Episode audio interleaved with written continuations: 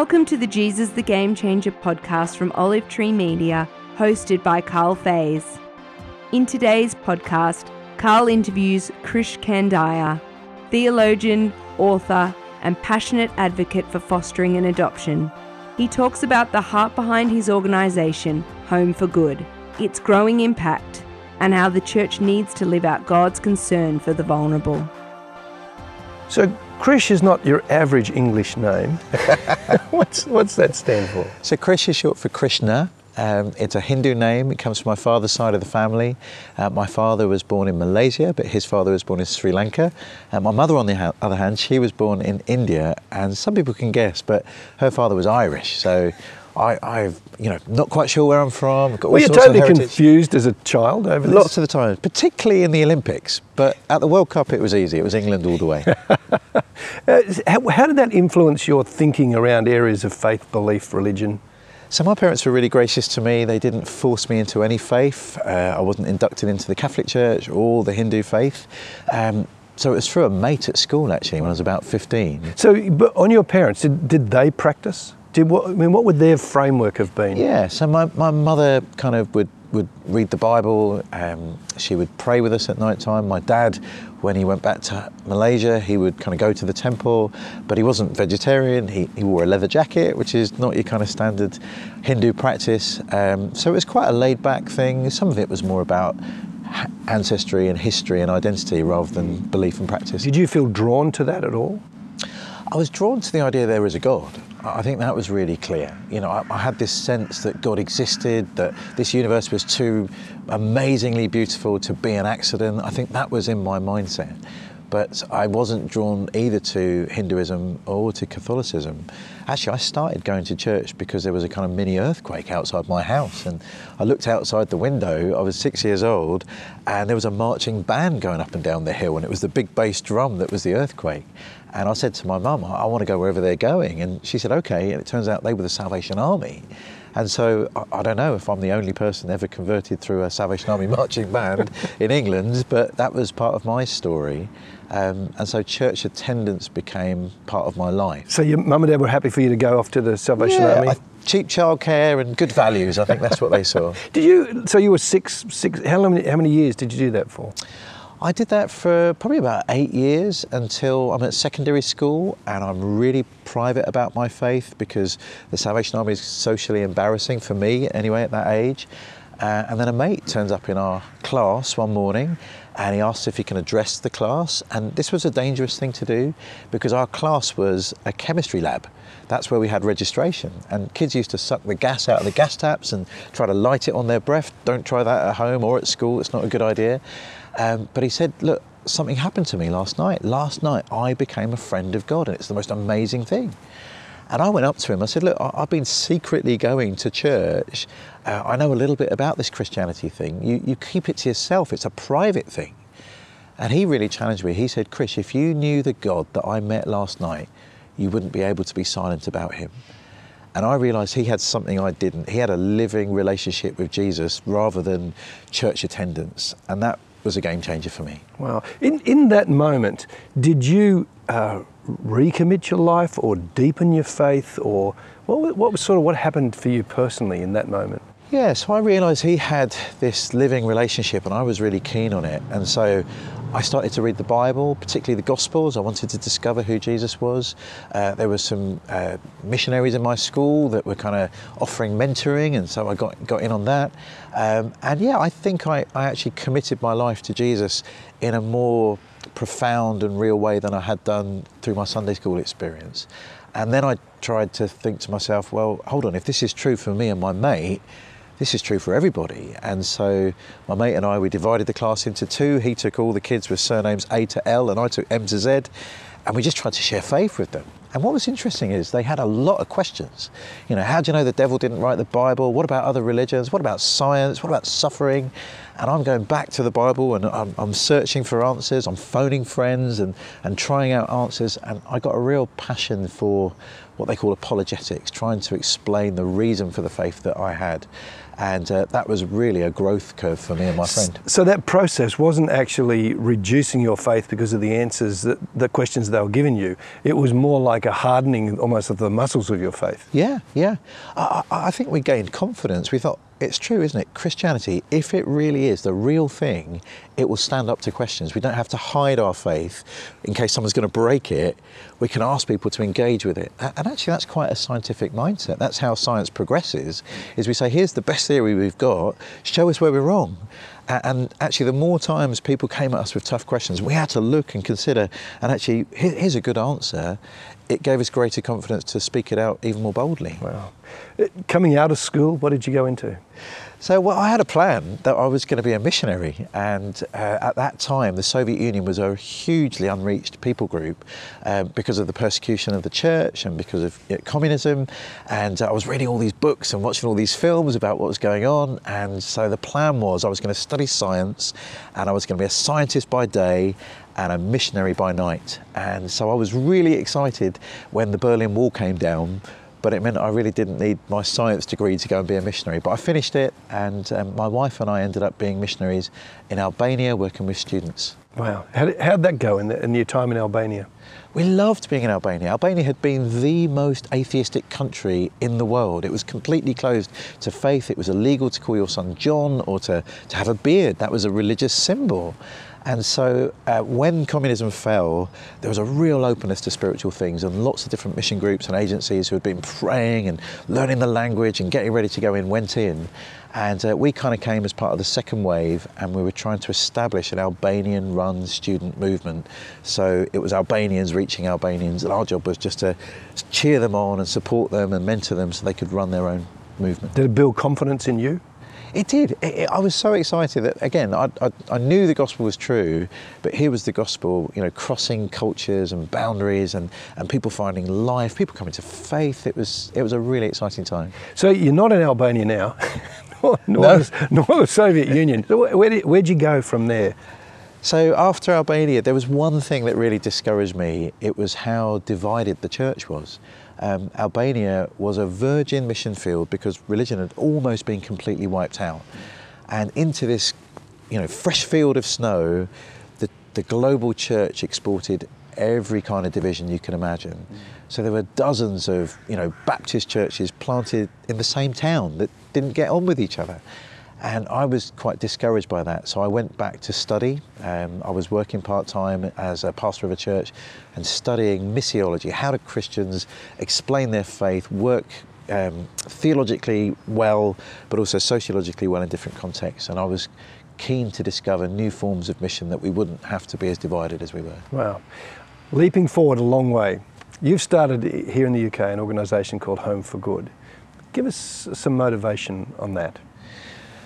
Well, my wife and I, we had three kids in three years and we were under 30. That, that wasn't an, a plan, you know, by the grace of God, we were enabled to have children. And my wife says to me that she thinks we still had capacity to love children. And I'm going, yeah, yes, we do. It's busy with three, but I, I hear you. And so she suggested we become foster parents. And I thought fostering was a great idea. We, we should be mar- we should be interviewing your wife, man. You definitely she, should. She went off to Albania. Now Yeah. she's got three kids, and that's not enough. She's the hero in my life, for sure. Apart from Jesus, she's the hero in my life. What a life. wonderful picture. so she she wants. She wanted to do more. Wow. And I'm thinking that's a great idea, but for other people, that's going to mess up some of my plans. There, there are great reasons to have kids close together because if you have your kids close together, there's a chance sometime in the future they might all leave together. and then it'll be back to the old days. Me and the wife, we could go on those little city breaks that couples do, and that, that, that was in my head. And then she was saying, Well, what about extra kids? And I'm going, Those city breaks won't be quite as romantic if we're pulling a scooter along or we've got nappies with us or a baby. But a couple of things happened to me. One was some friends of ours in their 60s became foster parents for the first time, and they were looking after some um, children with a whole bunch of additional needs, and they were just doing a heroic job. And that challenged me. If they could do that in their 60s, well, why couldn't we do it in our 30s? And the other thing that happened, and it's an occupational hazard if you're a Christian, God spoke to me through the Bible. And it, it's bizarre that I've been reading the Bible since I was 15, and that kid in my class opened my eyes to Jesus. And yet I've missed this whole element that God really cares about the vulnerable. that it's an essential part of God's nature to care. In fact, God ties his own identity with the care of the most vulnerable children. A father to the fatherless, a protector of widows and orphans is our God, Psalm 68. Well, time and time again, God keeps saying, look, if you really want to worship me, it can't just be about the singing or the fasting. It has to involve sharing your food with the hungry, welcoming the stranger. And so I had a bit of a biblical revolution that said, hold on, how did I miss this as an, a vital aspect of my worship of God? And so I've got no choice now. We surrendered and we became foster parents. And it's been an amazing journey over the last 12 years. It's had its moments? Definitely. I'd say fostering is one of the most difficult things our family does. When you're sat with a, a child who's just arrived in your house, uh, I remember one lad, he turned up on our doorstep. It was a really tall boy, he had a pink suitcase, which obviously wasn't his. He'd been given it by a social worker and it, there was a big gash on his face that I thought someone had attacked him with a knife, and it turns out a family member had attacked him with, with their own fingernails. Oh, and he'd just come from accident and emergency. He's on our doorstep, and he's shell shocked, and uh, he's now sitting around our dinner table, and he can't say very much. And then when the food arrives, we'd cooked sausages that day. We didn't know if he liked sausages or not. They, they don't come with recipe cards what, what to feed a foster kid. But he then grabbed all of all the sausages ended up on his plate and I'm thinking, what has happened to this lad that as soon as he sees food, he needs to protect it? And we just, you know, he begins to tell us a little bit of his story. And those stories are absolutely heartbreaking. And so you are exposed to some of the, the, the, darker sides of our culture, some of the worst moments of, of abuse and neglect and violence and sexual uh, crimes, and you're, you're meeting the victims of that.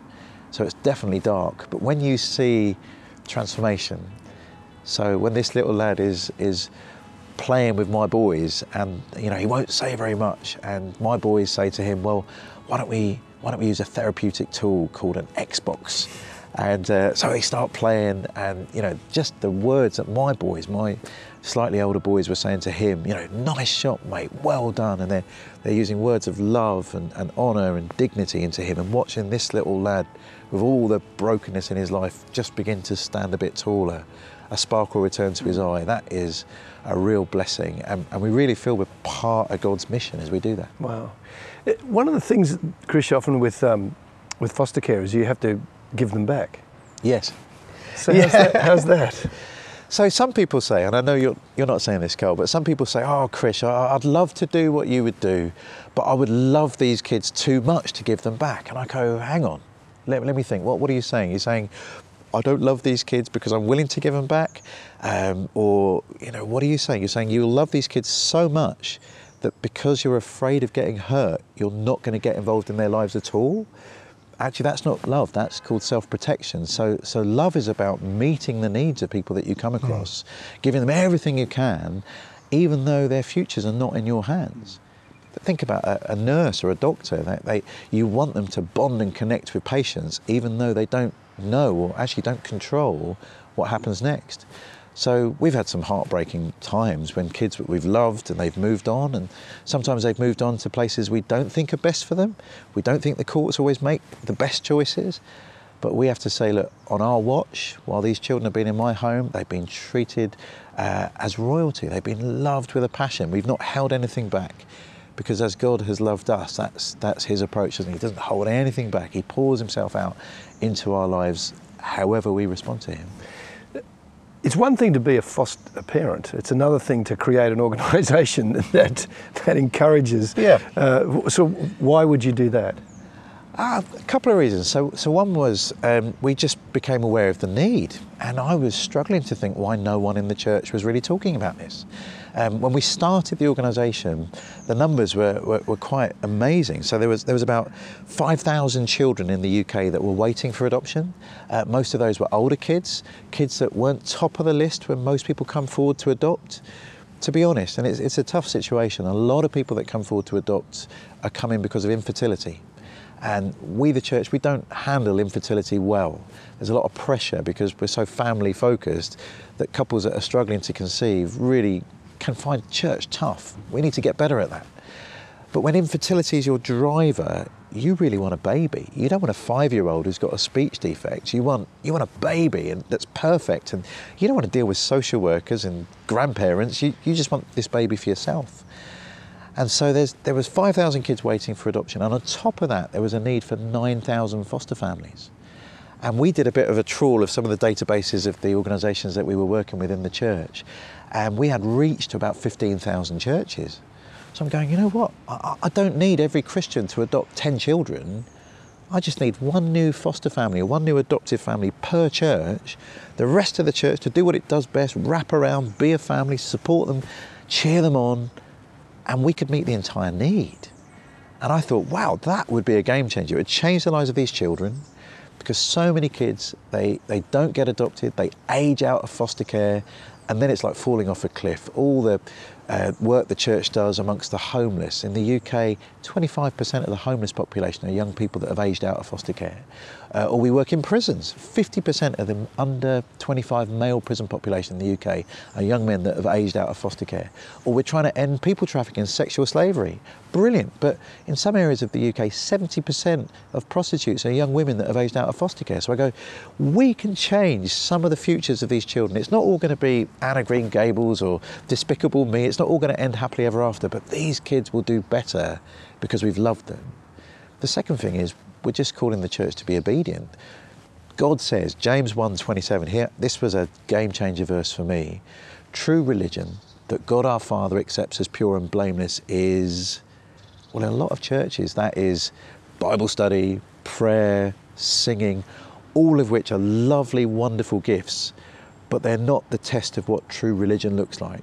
True religion says God is to care for widows and orphans in their distress. So, all that prayer, all that Bible study, all that singing needs to translate into action into the lives of the most vulnerable people. And that's not just a one off verse. You read the book of Isaiah, time and time again, God is saying, I've, had enough of your singing, I've had enough of your offerings. Stop your meaningless gatherings, contend for the cause of the widow and the orphan. So, that, this seems to be important.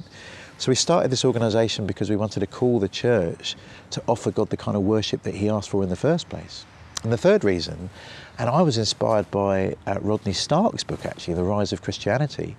He talked about in the second century how Christian responses to the plagues that were ripping through the Roman Empire. Um, we outthought our pagan neighbours. We had a better apologetic. Great, that's part of my history, apologetics. But we outloved our pagan neighbours. We, the church, welcomed in the sick and the dying that weren't related to us. They were our neighbours, but we loved them even though it put us in danger. And I thought, wow, if that was one of the things that changed the way that Christianity in the Western world, you know, took over the Roman Empire, I wonder what would happen if we took in every vulnerable child that needed a foster family or an adoptive family. What would that say? What signal would that send to the nation about what the gospel is all about? Because I rediscovered something, and it, it's something we all know. You know, Jesus is the Son of the living God, definitely right. But we are adopted sons and daughters. And so, what better parable, what better parable of the grace of God than the church demonstrating God's adopting love to us, to these kids that are in need? And we thought that could change the perception of a nation. Wow.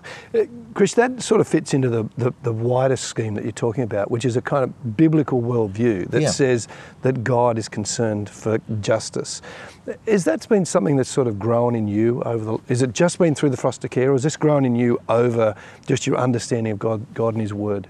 Yeah, it really has grown in me. Um, you know, those early days when I was coming to faith through a mate, my understanding of the gospel was basically it's about me and Jesus. Mm. That, you know, I'm on one side, God's on the other side, and Jesus is the bridge. And, and Jesus' main aim in life was to take me from this side and bring me to himself. And that is an important element of the gospel, but it's not the whole gospel. Mm. Um, I've been spending a lot of time recently in probably one of the most controversial parables that Jesus ever spoke in Matthew 25. He talks about the sheep and the goats. And this is the parable that I think Jesus is clearest about the final judgment. It says, you know, at the end of time, uh, God will gather all the people, the Son of Man will sit on his glorious throne, and he will divide the nations up. And on one side he'll have the sheep, and on another side he'll have the goats. Um, and what was the differentiating factor of those that are in the kingdom and those that are not? Well, I, I thought it might be did you pray the prayer? You know, did, did you confess belief in Jesus? Did you sign a doctrinal statement? Uh, did you turn up at church regularly? Did you pray? Did you believe in salvation by faith? That isn't how that parable goes. The parable goes, well, you know, welcome. You are welcomed into the kingdom of God because I was hungry, says Jesus, and you gave me something to eat. I was thirsty and you gave me something to drink. I was a stranger and you welcomed me in. I was in prison, you came to visit me. And everyone's going, hang on, Jesus, I don't remember that. I'm sure if I'd have seen the glorious Son of God with the Shekinah glory of God emanating around him, uh, if, if you'd have come forward at a food bank and told me Jesus Christ, the Son of the living God, is here, we would have remembered that. And it's almost as if Jesus is saying, no, no, no, no, no in your normal practice, in your daily life, even when you didn't notice it, what you did to the least of these, you did for me. So again, it's connecting worship to God, adoration of Jesus in the care for the poor. And similarly, you know, what, what is it that means that people don't enter the kingdom of God? What, the people that, and this is controversial, Jesus sends away to eternal punishment. He says, Well, I was hungry and you gave me nothing to eat. I was thirsty and you gave me nothing to drink. I was a stranger and you didn't welcome me in. Jesus, I don't remember rejecting you like that. And he says, Well, what you didn't do for the least of these, you didn't do for me.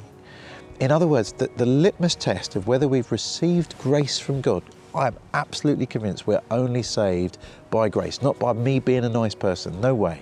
If I could have been saved by being a nice person, there was no need for Jesus to die on the cross. But the litmus test that you have received that grace from God is it begins to change your relationships. It transforms the way that you treat other people. And actually, that's not the only parable where that happens. Think about the parable of the unmerciful servant, someone who's been forgiven, you know, a huge debt, then refuses to forgive someone else a small debt. And the king in that parable goes, Well, because you didn't forgive that person, you haven't, understood what I've done for you, so you're going to go to prison now.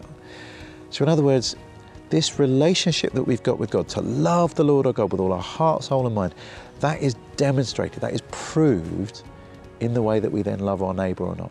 And if we don't love our neighbour, then we don't love God.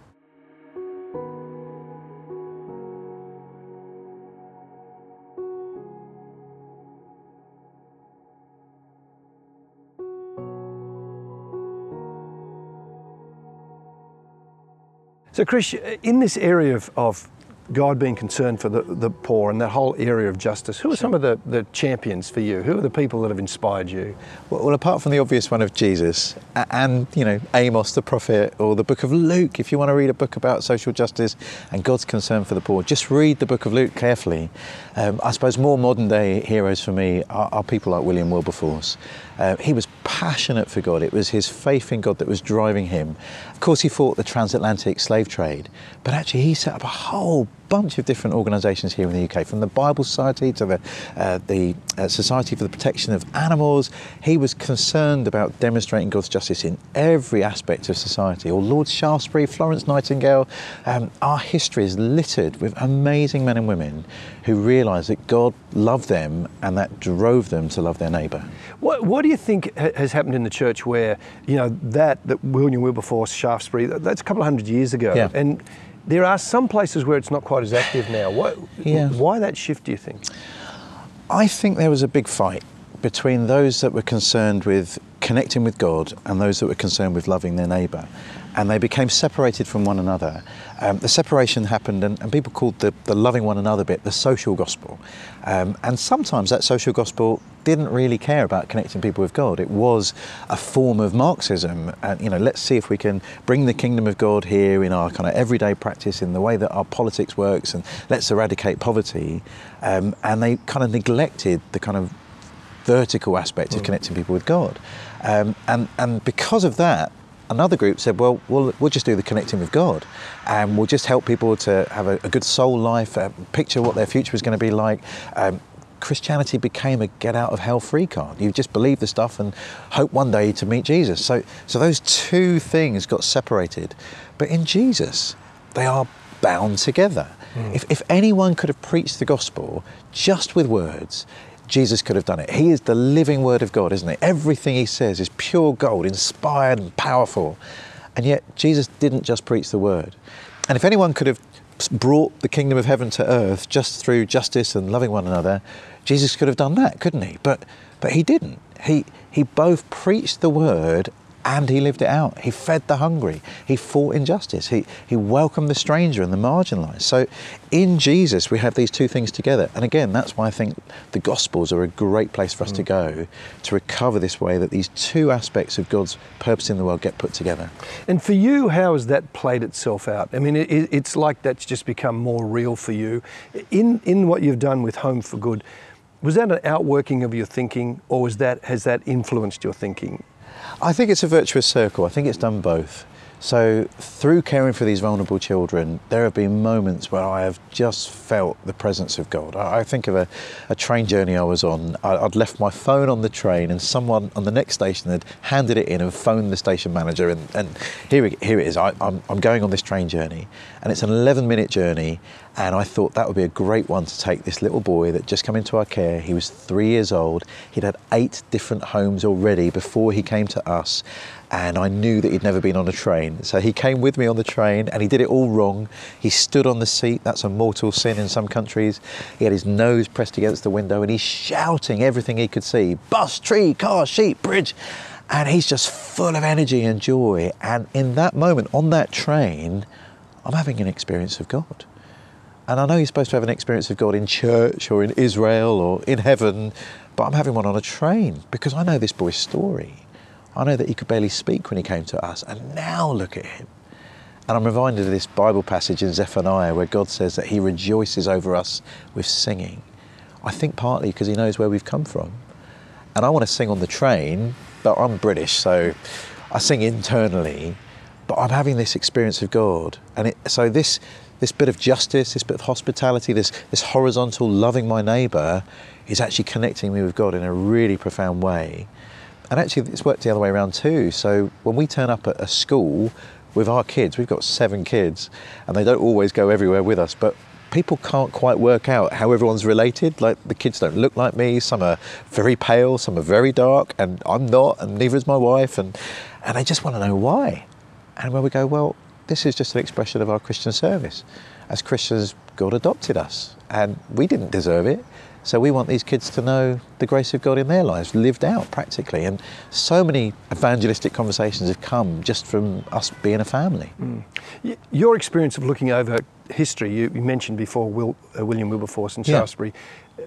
There are places that you've seen the church actively, proactively in justice yes. in ways that others haven't. Yeah, yeah. Well, you know, again, right from the beginning, we talked about Rodney Stark to, you know, the second century, that hospitality to, to neighbours, um, the whole of the, the, the hospital movement, Christianity invented hospitals that were there not just for you know Roman soldiers or your family, but for anybody. We, they were the first um, voluntary organisations in some places. Uh, we invented things like the rule of law, that the idea that every individual matters, and that that kind of uh, translated. In Britain, public schools, schools for everybody, the church invented that. It was the raggedy schools where, where churches used to open on a Sunday morning and welcome kids in and teach them how to read and write. And, and that's how our education system came about. So throughout the centuries, Christianity's been like a seed in a culture and it's often brought the best out of it. And many of the things that we value most in our society, they have a Christian origin, but we haven't done the kind of cultural archaeology to know that. And now a lot of people want to live with the benefits of that Christian worldview, but kind of cut away the mindset that, that, it's God that's at the heart of it. It's God's dignity of loving us as individuals, of us being made in the image of God. All of that has been stripped away, and we just want the benefits. And I'm reminded, Friedrich Nietzsche had this amazing little um, story of a man running into a village and saying, God is dead, God is dead. Hasn't it got colder? Isn't it darker? And he looks around and everyone goes, You're crazy, you're mad. And he says, Oh, I've come too early. In other words, I, we've killed God. We've tried to kill the idea of God in our culture, but we're still living in the vestiges of that Christian framework. And so part of my exciting job, you know, I'll, I'll, be with a whole bunch of social workers and I'll, I'll explain to them, look, some of the things that you most value about tolerance, about equality, they actually have a Christian origin. So to say Christians shouldn't be fostering adoption, that would be crazy. That Christianity is the framework in which a lot of the things you value most have come into being in the first place. Hmm. When you reflected earlier about the, there are those who uh, almost social Marxism, they uh, coming out of a Christian framework, but they don't want to talk about the gospel of Jesus. Yeah. Why do you reckon that happened? I think one of the reasons we've lost the history of Christianity and the way that it's given us some of the things that we value most. Some of it has been uh, because Christians have retreated away from public life.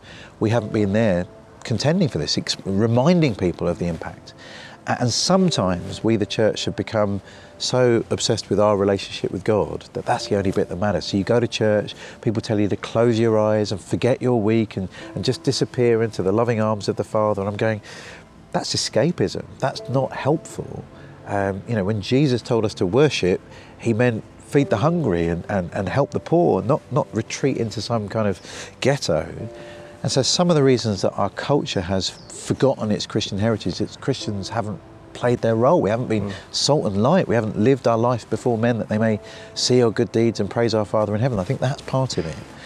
I think also um, there's been a bit of um, pick and mix. You know, we've, our, our culture's picked the best bits of Christianity and, and decided what it doesn't want.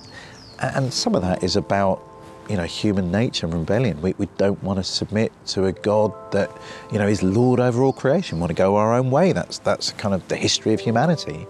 And so the problem is we want you know we want the good bits and we don't want the difficult bits, and so we've selected it down. But I think ultimately we'll run out. Um, I was listening to Tim Keller speak recently, and he talked about this paradox at the heart of our culture that we've become more concerned about ethics. So there's a whole conversation about inclusion and tolerance, and, and you know, there are rights, um, but we've become we've lost the sources that would give us that, that, ethical framework. So when you ask someone about ethics, they say, well, it's all relative. So, so how do you have this contradiction that we care about justice and everybody needs to be included and everybody has rights, and yet there's no basis on which to, to build that on? Mm. And so I think this is part of what Nietzsche was talking about, that this, this mad time where our culture has tried to kill God, but we're still living in the, the overhang of the Christian framework. Last question, and I, you've answered this in lots of different ways, but if I said to you, so for you, how's Jesus a game changer? How would you answer that? Well, at many levels, Jesus is a game changer. In my life, he's been a game changer. I was a very nervous young boy who didn't know that they mattered to anybody. My parents were lovely, but in a school where I was the brown kid and everyone else was white, I felt completely marginalised and isolated. And Jesus welcomed me home. He, he, told me that I had value and worth, that He loved me enough to die on the cross for me and welcome me into His family, and He wanted to make something of me. So I personally have been changed by Jesus. My life game has been transformed by Him. But if you look back in history, since the church uh, started to explode across the world with the gospel that we humbly and yet confidently shared everywhere we went, and we, we wanted to proclaim the whole counsel of God, we wanted the kingdom of God to be demonstrated, I think you can see this snowball of, of influence of, of hospitals and law and um, welcome of the stranger, of, of education. I think almost every aspect of our society has been touched by him. I took my son on an 18th birthday celebration trip as a surprise. He's an artist, so I took him to the art galleries of Madrid, and almost every wall in all the art galleries had a picture of Jesus. He's, he's touched every aspect of our culture, every, every aspect of our civilization, and the best bits come from him. We hope you've enjoyed this podcast. If you'd like to make a donation to support the radio, video, and podcast ministry of Olive Tree Media, visit olivetreemedia.com.au forward slash donate.